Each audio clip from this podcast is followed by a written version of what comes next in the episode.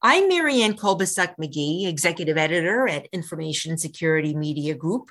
Today, I'm speaking about medical device cybersecurity issues with attorney Linda Malik, who is a partner at law firm Moses and Singer, and who is also chair of the firm's healthcare and privacy cybersecurity practices. Linda is also co-lead in the launch of the firm's consulting company, MS Strategic Solutions LLC, which provides advisory services to clients in the digital healthcare and life sciences sectors. So, Linda, the Food and Drug Administration recently issued new draft guidance for the cybersecurity of pre-market medical devices. This draft guidance, if finalized, would replace previous pre-market medical device cybersecurity guidance that the FDA issued in 2014. What do you find most significant about this latest draft guidance, especially when it comes to issues or recommendations that have not been previously addressed by the FDA in earlier medical device cybersecurity guidance? The thing that I think is probably most significant in terms of the new guidance is the introduction of the Secure Product Development Framework by the FDA.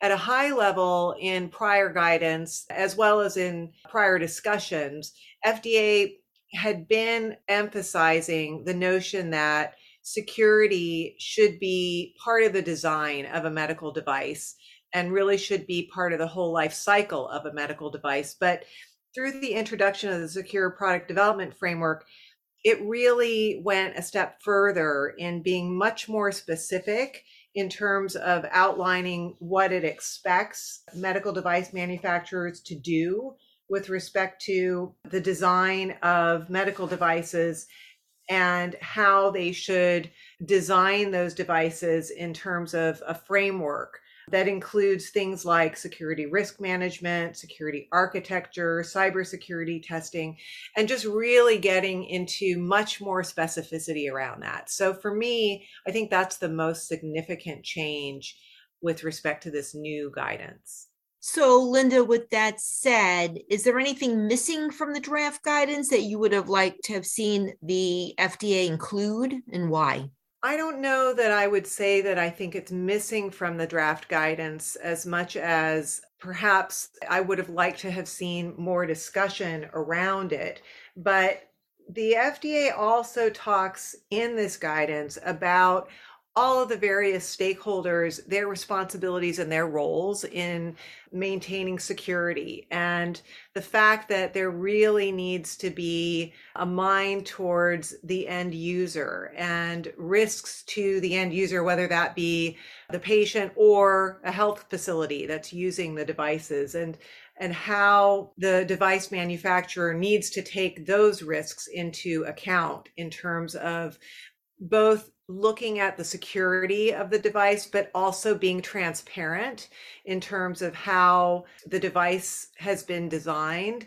So I would have liked to have seen more discussion of that and how the communication between those stakeholders should continue to take place, because I think that has become critically important, and we can talk about that further even in the context of post-market guidance. But I think that the external threats continue and are perhaps even enhanced as the product is used and as it ages. And so I think more discussion around that is important. And Linda, you mentioned post-market. The recommendations in this new draft guidance are geared to medical device makers, but it's more for the pre-market of these devices. The last post-market medical device cybersecurity guidance that the FDA issued was in 2016. Do you think the FDA also needs to update its post-market medical device cybersecurity guidance based on all the trends we've been seeing? And if so, what would you like to see the FDA address in post-market medical device cybersecurity guidance if it was to refresh that?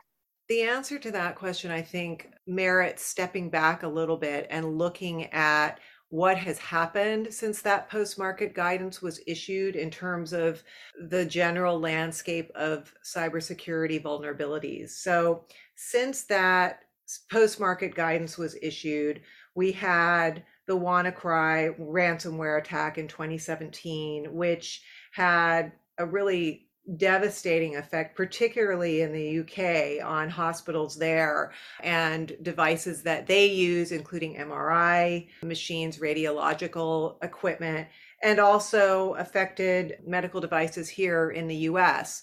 And then, of course, we have had a lot of threat of cybersecurity vulnerability as a result of the Russian invasion of Ukraine. So there is a lot of activity and sensitivity around the ongoing threat of cybersecurity attacks since that 2016 post-market guidance was put out. That said, again, at a high level, I think that the FDA has it right in terms of the things that they're concerned about. It's just that there really, I think, needs to be more specificity now, and tying back to this new pre-market guidance, because pre-market and post-market are part of the same continuum.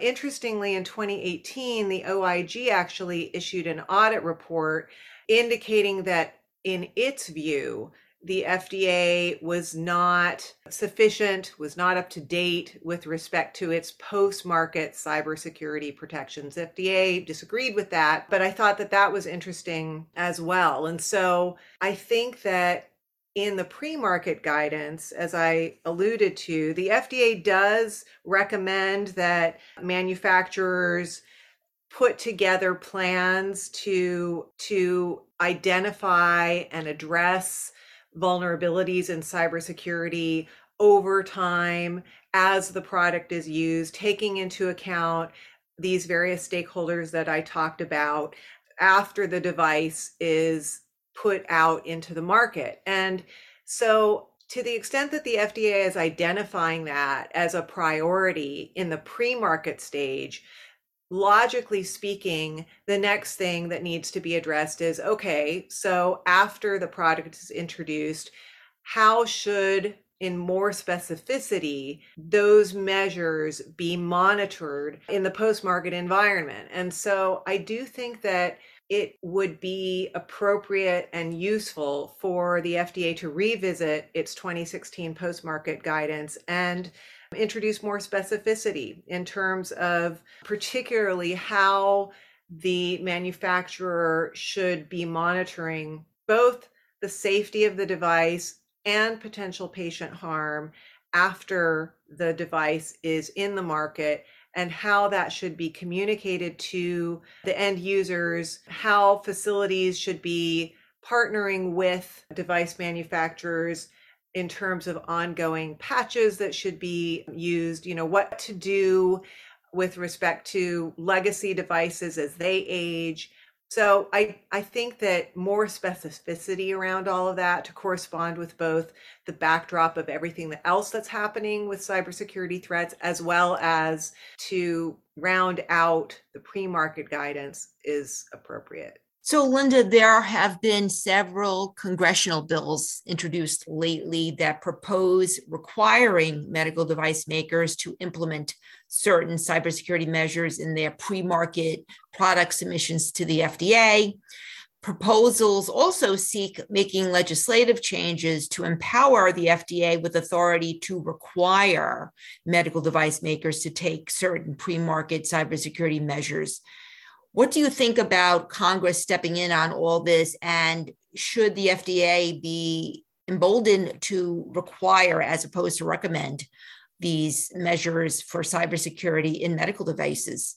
A couple of thoughts there. I think first and foremost, even though the guidances that have been issued, both pre-market and post-market, are guidance and are recommendations, I don't think that we should assume at all that, particularly in the pre-market context, the FDA's guidance doesn't have teeth. It does, because to the extent that these are recommendations from the FDA in terms of how devices should implement cybersecurity measures in order to comply with the larger regulatory requirements, the FDA is indicating what its expectations are and what it will be looking at as it reviews pre-market applications. And so if a device manufacturer does not implement this guidance as it rolls out its pre-market application, I think that there would be delays, there would be a lot of questions asked. You know, there's a lot of incentive, I think, for device manufacturers to follow the guidance in order to obtain approval. So from that standpoint, yes, it's guidance, but I do think that it has force and it has teeth. That said, it's true, there is no real statutory authority for the FDA to require these things that it has expressed in its guidance. So from that standpoint, yes, I do think that it's appropriate and it's a good idea for there to be legislation here. I also think that there's a lot of coordination among agencies that is increasingly necessary in order to maintain security with respect to medical devices, with respect to healthcare technology. You know, these things don't really happen in isolation. And so part of what I'm seeing in terms of proposed legislation is also mandates for coordination among federal agencies around this as they interact with various operators and facilities and manufacturers and, you know, all sorts of stakeholders within the health sector. So I think legislation is important, although, as I've said, the fact that we don't currently have enacted legislation does not mean that there are no protections in place. And finally, Linda, on the regulatory front overall, as it pertains to healthcare, information security, and privacy issues, is there anything else that you're keeping a close eye on in the months ahead? Yeah, I think that, you know, as we've talked about, there have been lots of different pieces of legislation that have been proposed in terms of trying to address cybersecurity kind of across the board. One thing that I'm keeping an eye on that I think is pretty interesting is the SEC's recent proposed regulations around cybersecurity for public companies. And although that's not healthcare specific, it certainly will impact any healthcare company that is a public company, any life sciences company, any pharma company. And so I think that's an important one to watch. I also think that what is needed is federal legislation that is specific to healthcare with respect to privacy and cybersecurity, because, you know, what we have right now is a real patchwork, and it's a patchwork with respect to state laws as well as federal laws. And I think having a federal floor with respect to cybersecurity in healthcare that kind of ties these pieces together is going to be important. And so I'm looking for that too. That's something I'm keeping an eye out for. Well, thank you so much, Linda. I've been speaking to Linda Malik. I'm Marianne Kolbasak-McGee of Information Security Media Group. Thanks for joining us.